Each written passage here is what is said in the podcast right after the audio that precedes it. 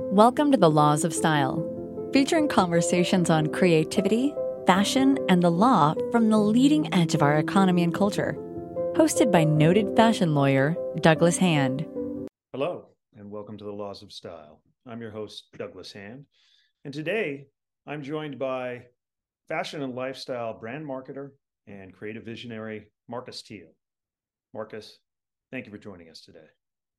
Thank you, Doug. It's been it, it it's so exciting for me to be on your podcast, and and I've been doing a deep dive um, since the pandemic, since there's nothing else to do except like listen and get educated, which is what I've been doing, and I've learned so much from you and your guests. Well, that is high praise. You yourself are very much an industry veteran uh, but in really such an evolving and changing and morphing space within the fashion and lifestyle industry. Um, you know, how did you make the transition from legacy media, which was where the industry was and was very comfortable, uh, to Web 3.0 and and modern media? And what has that shift meant for consumers? Um, I well, let's see. It's, it's a long look back from from ingenue to veteran.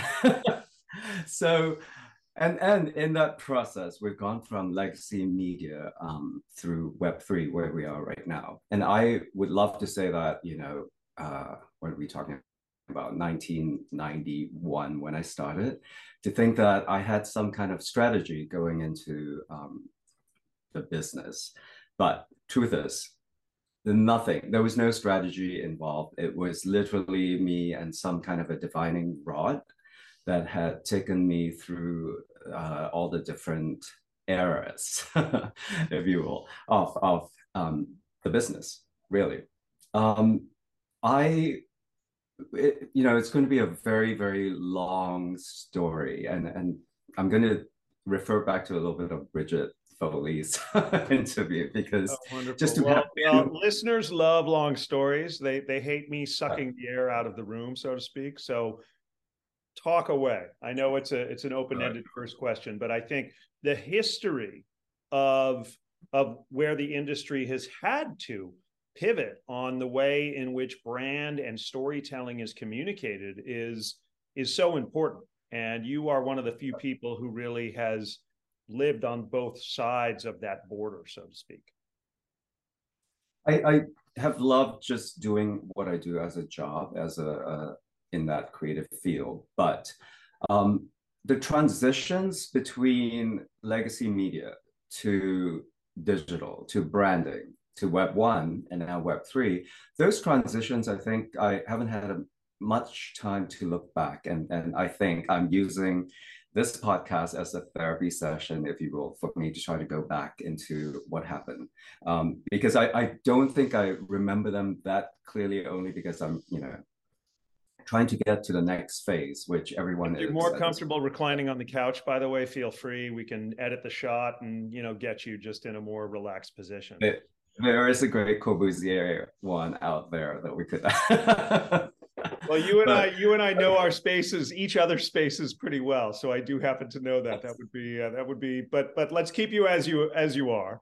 And well, uh, we'll find another we'll find another conversation for that, and and that involves a drink as well. So, um, so what had started? I'll I'll I'll go through the very brief because I again my wish was I had a strategy and a roadmap of how I went from graduating college, but it just never turned out that way.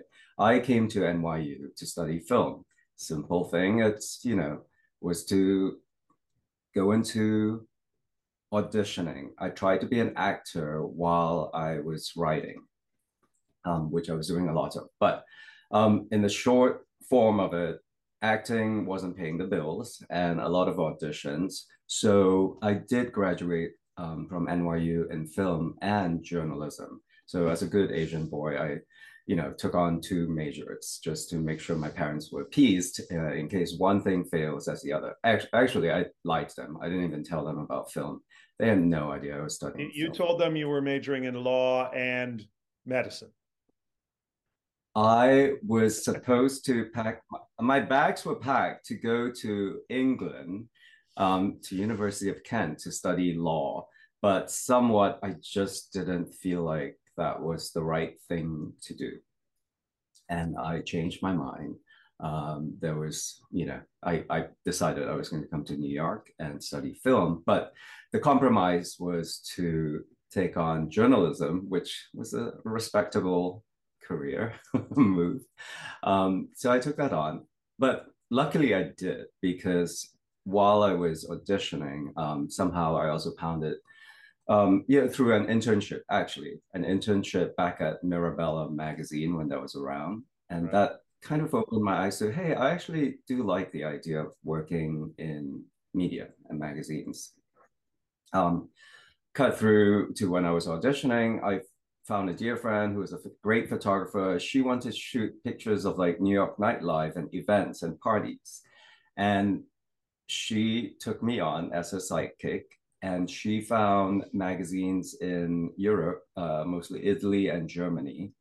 And I found some magazines in Singapore and in Asia to write about New York nightlife and events and parties.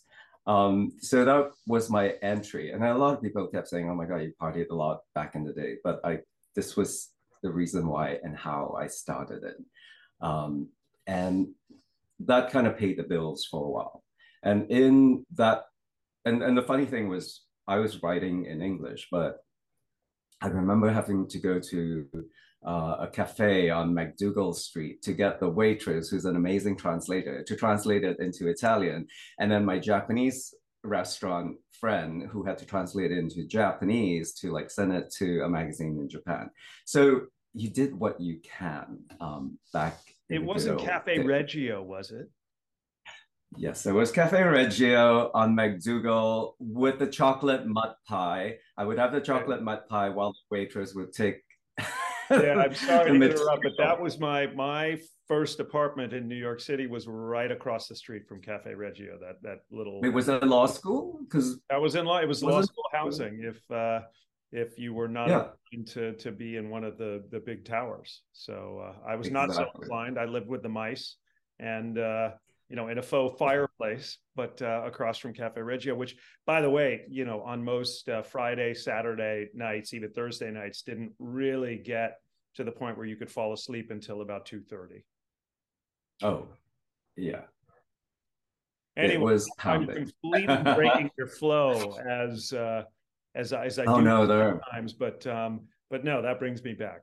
So so the the the element of you know it's it's uh, you probably know Patrick McMullen as well as I do. You know these these yeah. these positions in of insight into what certainly during the 80s and 90s was really very cultural. I mean, we still very much went out, and that was how you mixed. You didn't have emails. You didn't have the internet or social media to connect, you had to physically be present. And so being out, while undeniably fun in most instances, was also pretty much a requisite in the creative industries. Um, and and I, I think just New York life and living.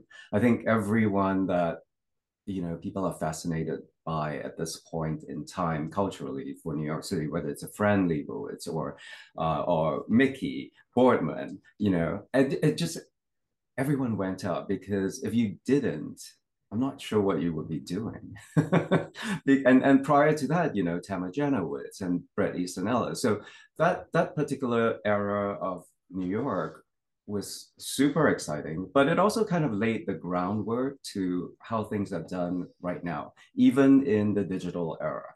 Um, I think there's a lot of going out that's still happening that creates these little pockets of um, cultural movement. That, and, and if you're excited about, you know, where New York's going, where what's happening, you still look at these bubbles right, to give you some kind of direction, whether it's a trend, whether it's a cultural shift, whether uh, whether it's just having a good time, which you know a lot of it was. Um, someone just wrote like when the first Love Ball was, and I was like, oh yeah, I remember covering that.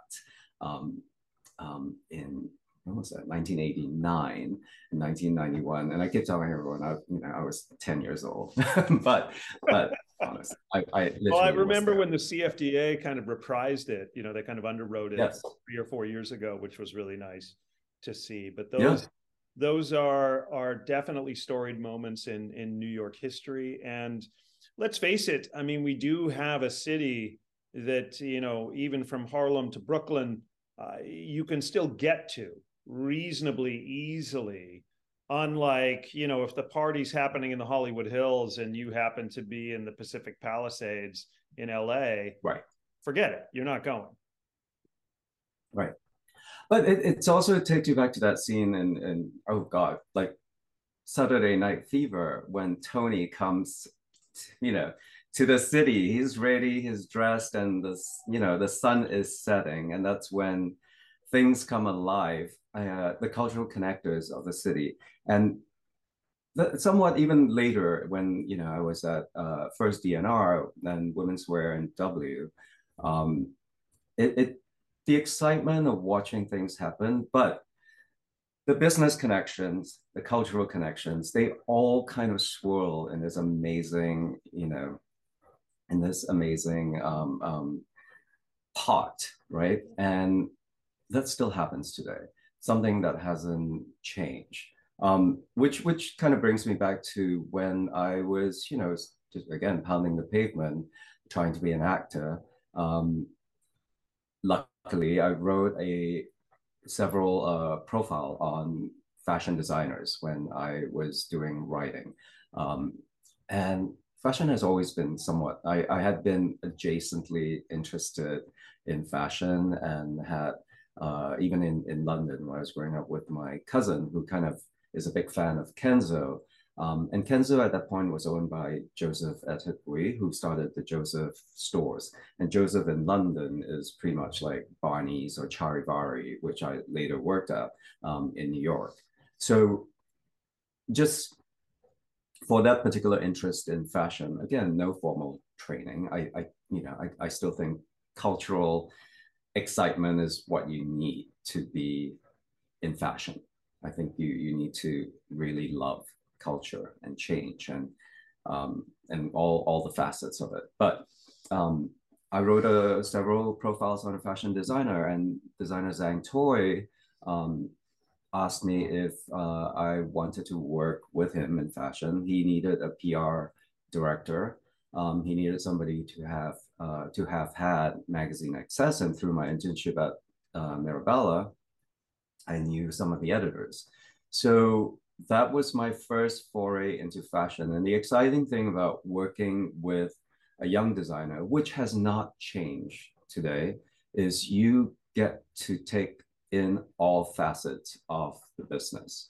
Um, at that point, I was the PR director. My what I was interested in was fashion uh, media and dealing with the publications and dealing with uh, marketing. But at the same time, I remember before fashion shows, I was camping, sleeping underneath the cutting table in the showroom as things were getting produced. Uh, you know, not just doing seating charts, but like helping in beading the outfits. It, it's so exciting. You get to learn everything that goes into fashion. And to me, I think at the at the end of this podcast, I I think I'm just an eternal student when it comes to um, the business, when it comes to traversing the changes, the evolution in legacy media to business, to Web3, through modern media, through fashion, uh, lifestyle, accessories, jewelry, hospitality, how everything just comes into this cocktail punch. Um, it, it's only because I'm just always learning. Um, well, so and you, I think it's important. You certainly have had very specific experience in jewelry, um, mm. really with two of the storied houses on the planet. I mean, uh, the Dutch brand Georg Jensen, of course, uh, and then the massive global Hong Kong based brand, uh, Chow Tai Fook. But maybe, um, well, let's start with what is it about jewelry that you find appealing? Um, and that also came by default because while I was working on men's portfolio, uh, Eddie Lida was starting up a gift guide. And this was around the same time as uh, Natalie Massenet had her, um, I'm blanking on the name of her catalog, which is about fantastic uh, gifts, items from all categories, men's, women's, design. Um, my job was to pick the best of everything from furniture and design and work on a still life. What's the best way of showing it? Um, and we did the W gift guide, which was pretty successful. And in that process, I just realized I love design above everything else, right? Storytelling and design. So you can throw anything at me, and my job is to like create the best visual imagery out of it to tell a lasting story. Creates an impression, makes you want to buy something, or makes you want to live a certain life, makes you want to wear a certain outfit, whatever it might be. And that's storytelling. So, um, and and in that process, I think, and and this comes back to where the jewelry question is. Um, one of the things I started shooting was jewelry, and before that, I had I, I really had zero uh, interest in jewelry as a category, but working with still life photographers, and and this kind of has a broad context to it. So I have fashion, which is you know large team with like trailer vans and exotic locations and models. And, and there's so much character and personality which i love it's like filmmaking. But I was also working with the world's best still life photographers. It, I, I, realized I had this dual personality that, that needed to be um, that that needed attention. I love the big, large fashion productions, but when I'm with my still life photographers, you are working minutely with that one thing or the several like little elements that go into the picture, and that little element has to tell as much of a story as I don't know, a fashion editorial or an entire movie. Now, how do you do that? And that that was a challenge that I proposed myself, and that was one thing I learned from still life photographers. How do you communicate with each other, and how do you actually create the best imagery? And that's how I really got into jewelry. When you when you start looking at it and scale it I'm like, it's sculpture. That's why jewelry is fantastic. That's why Elsa Peretti is who she is. You know, that's why David Webb puts together all of this like elements to create. That's how David Yurman and you know the cable on a on a wrist to me didn't mean that much. I hate to say it, but when I have it in front of me in the camera, I was like, this is spectacular. It's beautiful. Um, and that that's that's how I really got interested in jewelry in the beginning. And here's the one thing when you work with communicative, highly skilled communicators, which will, will come to the big picture of how to be successful in this industry. I really appreciate highly communicative people. Um, there's a photographer I work with, Greg Broom, who somehow when I was listening to him like describe you know how to place the tag for your watch in a in a beaker of water. But just the communication that we had made it so precise that you get things done right and correctly.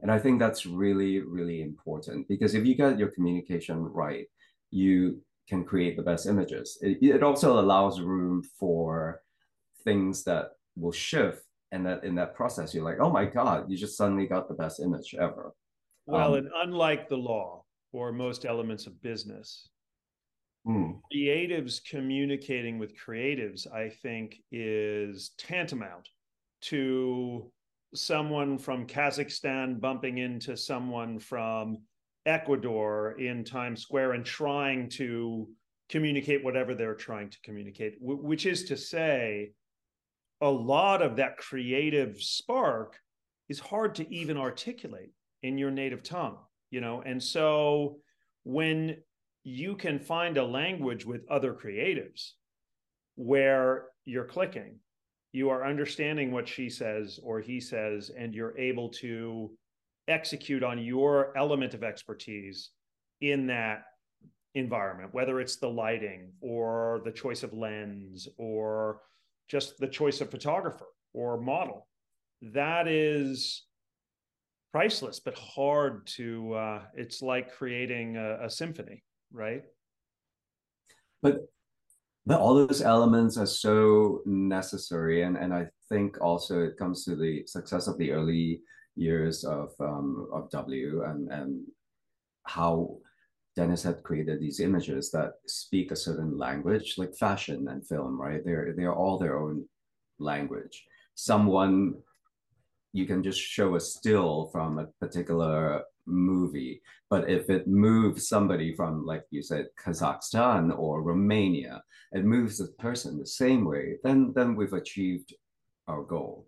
Um, you know, and and we're all quite aware, like we're selling emotion in some way we're selling something or we're conveying a story. So that that comes into marketing which you know i, I truly think that my filmmaking experience has been quite important uh, in in later marketing work, which I still, you know, marketing is not my favorite thing because you're trying to sell somebody something that they don't want yet, unless I believe in the product, which is how I've, you know, I've come to pick um, who I work for. Well, storytelling but, um, extremely important. You know, no mystery to me that that Tom Ford will go on to direct multiple additional films, you know, to uh, yes. a- after his life as a designer. But um, but but back to jewelry and and its draw to you. And I loved what you said uh, because there's there's a legal relevance to it, candidly, uh, in terms of jewelry being part really sculpture and art. I mean, with apparel and accessories and other fashion items, there's an undeniable useful element to them. I, I don this coat because it's cold outside today. Um, I wear this watch because it tells me the time. But when I put a pendant around my neck, there's actually no articulatable useful function to that other than adornment. And so it falls onto what intellectual property law loves the artistic side of a spectrum as opposed to the utility utility side of a spectrum, which which affords it a lot more protectability. So so back into jewelry, I mean, you you have had quite a bit of experience with with major jewelry brands, um, and and you you've also articulated that the focus is usually on the actual piece itself, and so you don't get usually grand vistas. You get you get moody lighting and you maybe get a woman's arm or a man's chest or you know so what are the challenges within such a confined space to story tell with jewelry? Um, I, I think getting the story right is a challenge across the board for everyone so i also don't think that you know i, I think the demands from the I don't know from from the market to show jewelry a certain way has always been you know it's, it's a little bit of my art because I feel like that that's how I work. I'm like, listen, this is how everyone's doing it. How do we tell the story uh, in a different way, right? Or how do we communicate the story in the most concise manner so that um, the story is told. And, and that separates different brands. Like John Hardy has a very strong story. Um, and that continues on depending on how which whoever the, the creative director is. And they've gone through so many. So we're excited to see what this new iteration of it would read, um, you know, at the helm. So, um, but well, let's just say I don't think it's a challenge because I've just seen a lot of younger, um, new upstart jewelry designers. And I do think that they all have strong stories that a larger brand is not able to um, to embrace because they're so encumbered by you know sales and production and, and who do they need to sell to the masses right? And i think that particular model of like challenge in storytelling is the same in in fashion. Um, so I, I don't think it's that difficult. And to your point the idea of adornment it, it goes beyond that because jewelry has whether you believe it or not uh, spiritual properties. There are amulets. There are protective um, properties. There are also you know through the history of time a defining um, a defining sign of your status in society and that sad or not sad as in, in this age it, uh, it's still it's still a pretty um, it's still pretty adhered to um, but also I, you know i'm going to jump a little bit because you, you mentioned about like fashion and, and how cultural signs right like what a person wears has shows who or what they are or the story to convey. We went into like how if you are, you know, in the middle of in Warsaw and somebody wears, I don't know, uh, a Fortuny dress to a, a party, you're like, okay, this person knows what they're talking about, right? Uh, and and if you go to you know a wedding and the bride's wearing Simone Rocha, and the wedding could be in Orange County, which I, I don't know. I haven't gone to an Orange County wedding where someone wears Simone Rocha, but let's just say then you're like, oh, I know, and you you're creating your your your cultural um, tribe, right? So these particular like little cultural signs, it's what jewelry can tell. It's the same thing as fashion. So there there are a lot of stories that you can compact into a visual. Um, and by visual, I do mean like, you know, it's not always a still. The still is a challenge, but a still can be from video. And the great thing about my work and my experience in the past is like in the last, what, 15 years, video and content requiring moving images have been so um, it, it's a necessity. And that goes back into my good old film training, which I thought was a little bit lost um, in the early years of like fashion and marketing. So yeah.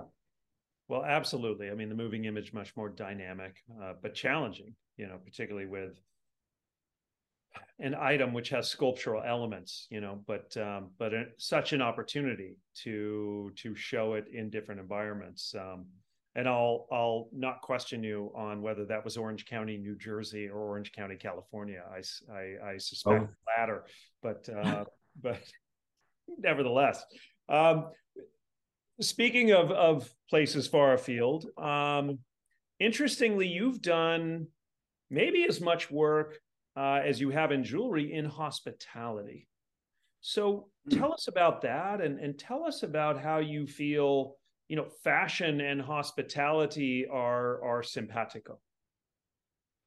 So when when Bridget asked me to do the, uh, I was responsible for like I think it was five years of the uh, what was a trend page where we pull in every discipline from design, men's, women's, uh, furniture, art, um, jewelry, and, and try to tell like a trend story in one page. I kind of realized like it's so interconnected at this point in time you know what lifestyle is and we're talking about 20 years ago and it made sense when um, i think you had brought up that bulgari had the bulgari hotels and armani was starting um, post armani casa. They were doing uh, they were starting to look at hospitality. So it made perfect sense that it's a complete um, it's it's a complete expression of a brand. Um, and i love that because it's it's really building your entire culture. Um, and i think in terms of how i got into it it was first quite um, as with everything organic I love to stay at great hotels, don't we? Um, and and have have very much, uh, you know, have very much grown up with that that particular observation of service um, and what it takes for the best hotels in the world. But at the same time, you know, the structure, the space also needs to tell a story, right? The same um, hotel in Bali may not convey the same story in um, Lake Como, for example, or and how how do you actually capture the essence of that particular hotel? The Four Seasons group has done quite well. Um, I just recently stayed at the Four Seasons in Langkawi in Malaysia, and I somewhat reminded me of the service you know I would get back in Milan for example. And that, that particular thread is really important in um, creating uh, a sense of hospitality, a sense, sense of space, a sense, a sense of service, an expectation that you will get everywhere else, but with a cultural shift. I do want the same kind of service and and all that, but I don't want to be in you know the same padded room in the same in different countries. So i think that makes it really interesting. Uh not so much of a challenge but like creating you know it, it goes back to film. Like how what's the difference between a wes anderson movie a sofia coppola movie than a michael bay movie for example right the the cultural aesthetic like preciseness of it is wonderful. And once you've got that setting, you let emotions and everything go crazy, which um, which I still think is how I approach uh, my work. Yeah. Yeah. No. I mean, what was the question? I feel like I've, I've just ran, ran, ran. No, no, no, no. I mean, look, these are um, there's a weaving to all of this that's undeniable. Um, and and we could name you know 20 other directors that have influenced personal style and perhaps hospitality and and other elements. But but but to focus you um, mm. you know so obviously bulgari eh, with with a chain of of exceptional hotels. And it does seem that um, jewelry in particular has has embraced hospitality as affixing their brand to it and and finding it brand appropriate. Perhaps you know mm-hmm. apparel fashion more more focusedly considered in apparel has has done less so. I mean I, armani you mentioned and that's undeniable uh, and i think that did stem from casa armani so it almost is more like you know an extension of casa armani than than the apparel brand but um you know what what do you think it might be the future for fashion brands? Because i do think there is a consumer for say the rose uh, palm springs hotel or uh, rag and bones edinburgh lodging house you know I, and i don't know that those brands want to do that but i do think if if if if my finger is anywhere near the pulse of, of the zeitgeist, I do think consumers would respond to that. Um, it, it's you know quite naturally. So I keep thinking about a Ralph Lauren hotel, right? Wouldn't that be a very natural expression? Um, as you mentioned, the row as well. Um, those particular brands are completely poised to take the brand experience further because there, there are already worlds that you live in. So it would be interesting to take these worlds further.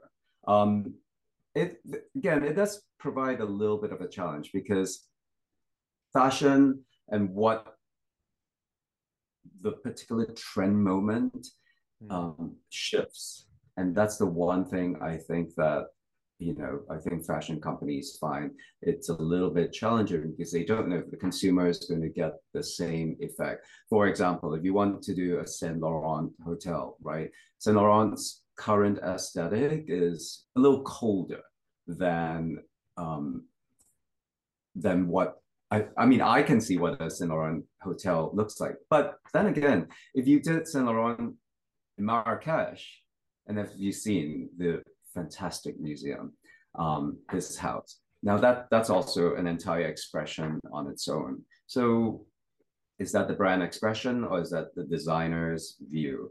Um, I think that that is one thing the brands need to settle on before they kind of launch into um, hospitality. It's a lot easier for a design firm. Yeah. Well, and maybe the middle ground, and we have seen this with brands, particularly fashion brands, sort of having takeovers of a hotel. So, in a sense, a collaboration with an existing mm-hmm. hotel chain where they take over, so to speak, or they brand sometimes a particular area of the hotel uh, or the entire hotel for a season. And in a way, that's a um, it's more like dating before you truly get married to being in hospitality, I would think. Um, but I do very much take your point that yeah, uh, apparel, you know, fashion apparel, much more seasonal than say jewelry or other brands that have taken themselves into hospitality. And um, you know, of course, we all love the Polo Bar in New York, but um, you know, it's hard to imagine that outside of New York and and living in every major city in the U.S. or cities overseas. It is. I mean, the Polo Bar's um, aesthetic and experience obviously is culminated from several other um, you know, which is Ralph's approach, right? It, it's film, it's culminated from a certain uh, grandeur or experience from uh, Harry's Bar, for example, or if you were having a drink in uh, uh, what's the hotel in, in, Rome, for example, if you're having a Negroni, it's it's all those experiences, and you put it in this one jewel box, um, and that makes perfect sense. Now to take from internally and and putting that out. I'm I'm not quite sure if the consumer. I I think actually for Ralph Lauren it's there. It's it's Ralph's you know old world aesthetic as well as modern Ralph. I think there are hotels to be to be developed from there. Um, this takes me back to a little bit about Georg Jensen. It, it's not it's not fashion, but this is what we did um, when I was there with David Chu, who was the CEO at that point. and I think David has, you know, had such great ambitions for the brand when he was their CEO because um, when I joined, and thanks to David, who I've actually worked on several of his brands in the past, when he took over Jack Nicklaus um, Apparel, uh, I've worked on them when he had Lynx, um, which was a country club aesthetic brand. I've worked on that with him. Um, and it goes back in the days of Nautica. When David asked me to join him, I, we saw that Beijing and they were outrolling in China and they had a slew of stores. The idea was we're going to open this great Georg Jensen stores, design, Scandinavia, in China. What it's amazing. My thought was like, they don't really know Georg Jensen as well as you think they do. So if you open as many stores as you do, it's a store experience. It's not anything bigger than that. So the great thing that David did was actually decided to take that particular budget and open the Scandinavian, the Georg Jensen Gallery, which is a space for Scandinavian culture, uh, taking over the Beijing Center for the Arts, which is traditionally already an amazing, beautiful um, spot. Uh, Dior had done shows there, so it, it's a bit international, but it's also a thousand year old like courtyard house in China and turned that into a Scandinavian gallery where we brought in um, all of the design elements so that you can learn about design. You can learn about uh, uh, the history of like a hundred years of design, which is practically everything that's been happening in the 21st century in all the different shifts from Art Deco to Art Nouveau to the 60s to 70s um, to 80s postmodernism. It's it's it's just to have that design conversation. And on top of that, we opened a, a Scandinavian restaurant when this was 2015, the George. Uh, when Scandinavian food was hot, and we earned a Michelin star within the first year. So I think the idea of um, communicating culture is what I truly love about the job that I'm doing or where I where I am now after these years of working, and that's what I'm looking for um, in terms of working with a brand. What one of the lovely things about what you do and what brands do is is is that cultural pollination. I mean, in a mm. way, I, I have this vision of you as like a bumblebee or a butterfly who has flipped from one particular flower to another and you're you're assisting in um, in really just a cultural fluency uh, albeit at uh, at a very luxury uh, price point and and and to a luxury consumer but um, you know therein lies the challenge of consumerism well I, feel like i'm a working diplomat when it comes to the brand um, I feel like I represent the brand, whoever I've decided to work with, and be a cultural ambassador, you know, and really bring in the values and the, the aesthetic and, and how to actually tell the brand story in all the different languages. Um, and this kind of goes back to like how I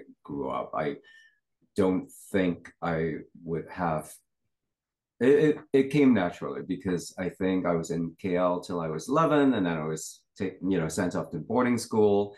Um, so I grew up in Kuala Lumpur and boarding school in Singapore, um, family in London. So I, I just bounced along all the different continents before I came to NYU. So the idea of being a little bit of a nomad and a diplomat has kind of been wired into my frame somewhat. Um, and that's what I enjoy doing. Yeah. Yeah. No necessary skill set, but um, you know, hard to plan for. So let me let me pivot and and, and somewhat rapid fire because um, sure. you know I I I, I, I stretched you thin I, on certain elements. Um, for you, hackneyed question, but I want your answer because I'm very interested in it. What is the difference between fashion and style? Simple answers. Fashion is uh, ever ever evolving. Um, it's a constant shift. Um, and fashion is also a, a cultural, a cultural, um, what's the word for it? It's you kind of read cultural signals from fashion. Um, style to me is very individual. Um, it's very personal and everyone has their particular personal style. Um, style doesn't go in and out of fashion. And well, let me so so just jumping right on that. Yeah, sorry. You're yeah. a very stylish man.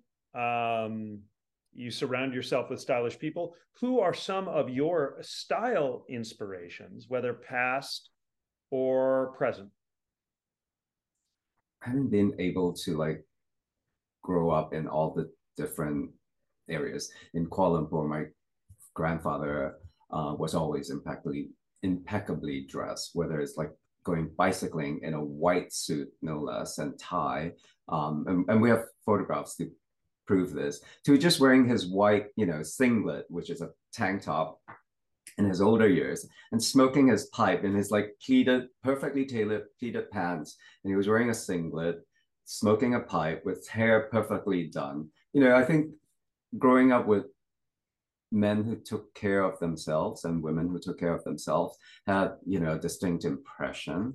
Um, and then from then, I, again, I, I always think that you should have a certain basis and a foundation.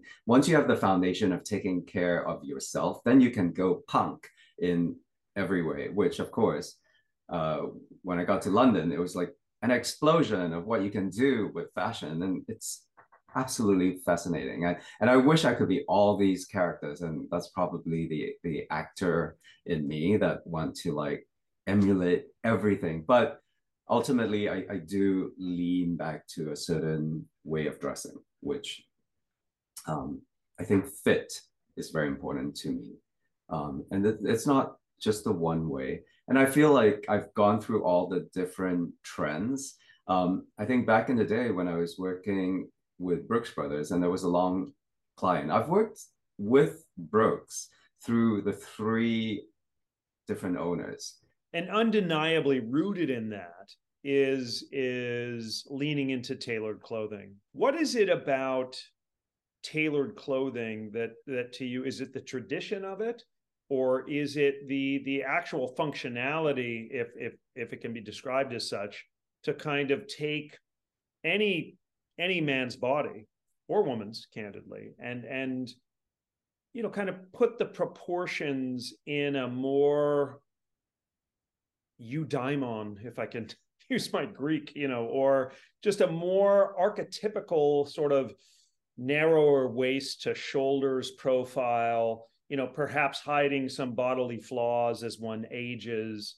Um, is it that or is it just a nod to the tradition of you know men have been uh, outfitting themselves this way for hundreds of years now? Um well i think one it's it's men have been outfitting themselves for a long time in terms of tailored clothing. But that's not without um, the slight shifts in proportion and fit. And that and not even going into you know somebody who's getting larger in life or not but even that amount of, of shifting that that's actually an indicator of like you know how how um how how well you're getting fed right how um it, it it also every particular fit a sh- shift in the shoulder it's a slope shoulder it's a relaxed shoulder it's a particular uh, stronger shoulder. That also conveys so much more about who you want to tell the world about yourself. So that as a basis makes tailoring a little bit of a, a uniform.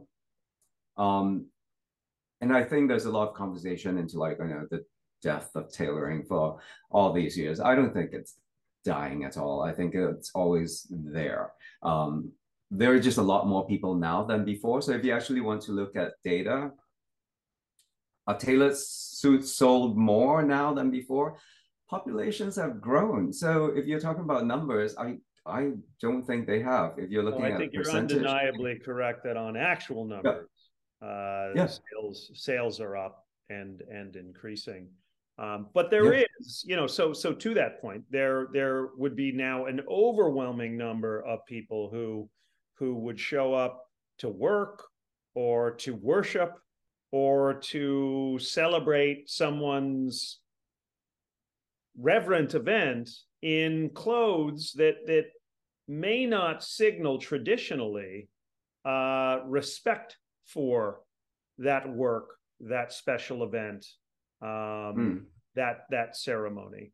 Uh, clothes that that themselves are are marketed as comfortable um, which I, I I'm a full believer in the clothes should be comfortable. But um, when attending a special event, I think there there's a necessary genuflection to the event itself, as opposed to personal comfort.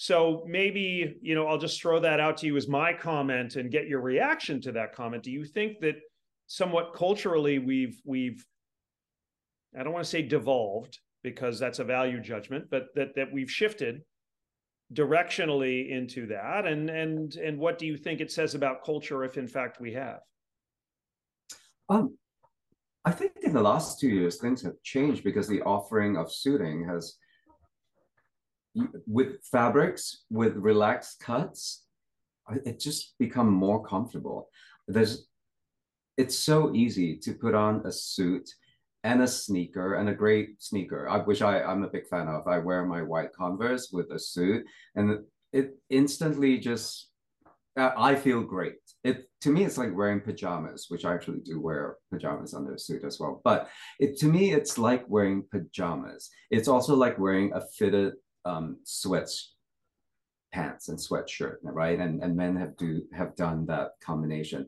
But uh, maybe my my style icons can reveal a little bit of, of like what a suit actually does. So you asked what the style icons were earlier. So my style icons are um, uh, it's Michael Chow, who's fantastic. It's Bryan Ferry, um, and my grandfather, right? It's someone I've observed really taking care of themselves. Now, Bryan Ferry, always in suits, but also an ultimate rebel and a rock star. And, and, and comfortable yeah. and and yeah. for sex. Sexy AF through all the years has always looked amazing, but like always moving and looking great. Michael Chow loves fashion in, in, in his own particular way because you know he's always impeccable when he is with an audience in his Hermes handmade suits and the John Lobb shoes. But when he's also painting, if you've seen recently, this thing has completely left the most indelible mark. I was in Miami. We were shooting a, a, a story based on Michael Chow uh, for GQ. Um, and I had my model, who is actually Tony Thurnberg, who's fantastic. He's still working. He's a Swedish uh, half Swedish, half Chinese model. He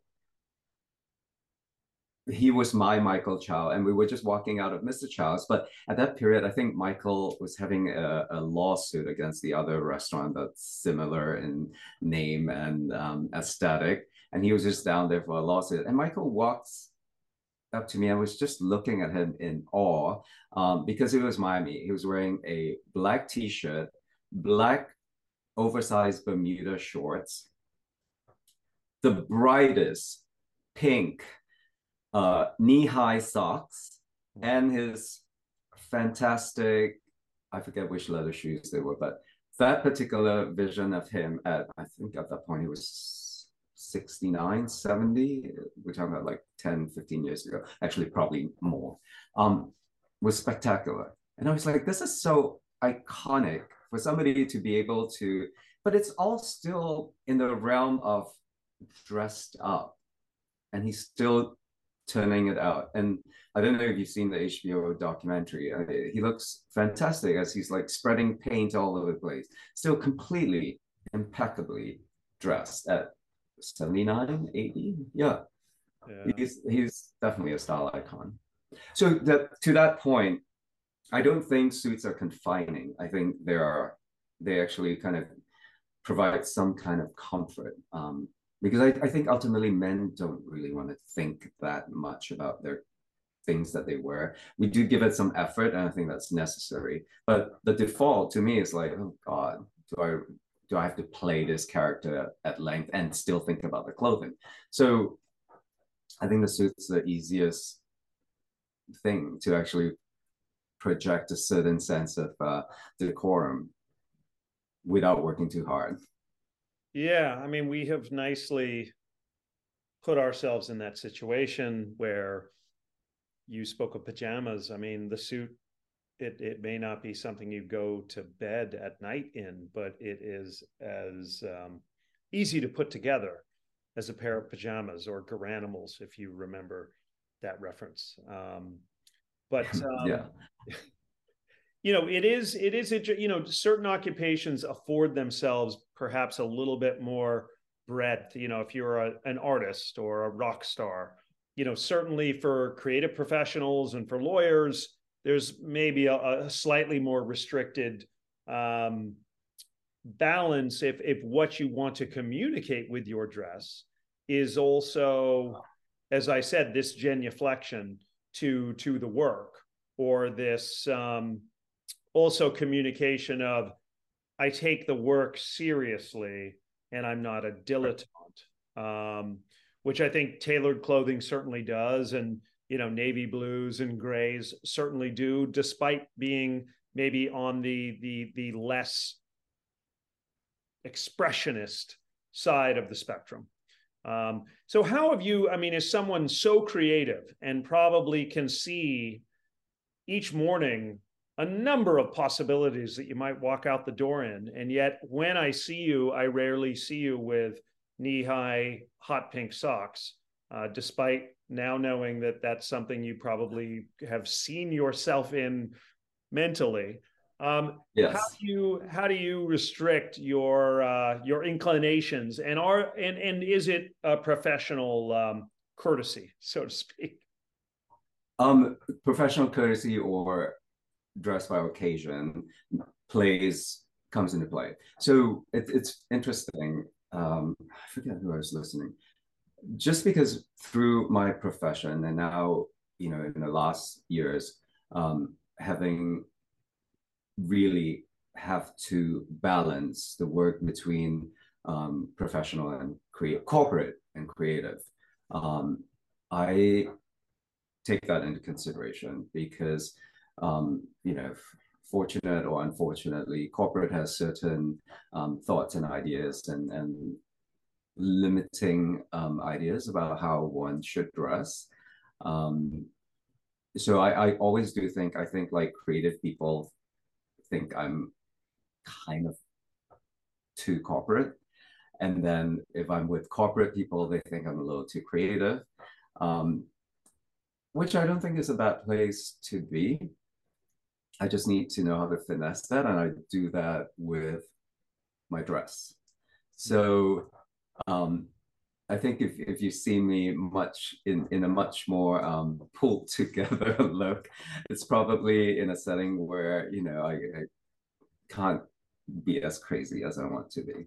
Um, that being said, I I do throw the rules out the window because I think after being around for such a long time um, and still being a student, um, it goes back to when growing up in a school where you have to wear a school uniform, you have to break the rules. You learn how to break the rules in your little, you know, in your little way, whether it's a pink sock, a crazy sock, when you're actually supposed to wear white socks, um, white shoes with the uniform you're wearing I, you know, I remember going to my my first to Singapore for boarding school, um, and I thought, oh my god, I'm going to this boarding school. I I just knew that it was like a white shirt, navy blue shorts situation. So I turn up in a white shirt, big Bermuda, navy Bermudas, knee-high black socks, and churches, churches leather shoes and everyone in Singapore, and you know, they're all in sneakers. They're in school uniform, but in sneakers. Everyone turn around like, who is this, you know, dudes that just walked in to our school? Um, and maybe from from that, but also from that one little incident, I realized, hey, I don't actually have to work that hard. You can do exactly what everyone's doing. Just turn the volume up a little bit more and you get the attention you need no that's uh that's that's well put. Well well last question. Um sure. well traveled and well lived as you are uh, I, I would be very interested to hear, and I will try to restrict it to three of your top cities for men's style. I I do wish I can get really creative here and, and say that things have changed. I've loved every city I've been to because like Copenhagen has a very particular distinctive um, sense of style. Um, but it's also a very particular aesthetic that kind of permeates throughout an entire city. So it's not very particularly white, like ranges of style. So it still goes back to London for its ability to completely thrill and, and you know throw and be punk really. Um, and i still think that that exists. Um, new york because it does have a certain range because i do, people do think that new york are out there buying particular brands because of their appeal and maybe it's a reflection of fashion but if you're out there in Brooklyn any given day or the L train, you see people really breaking the rules. And to me, that's really inspiring.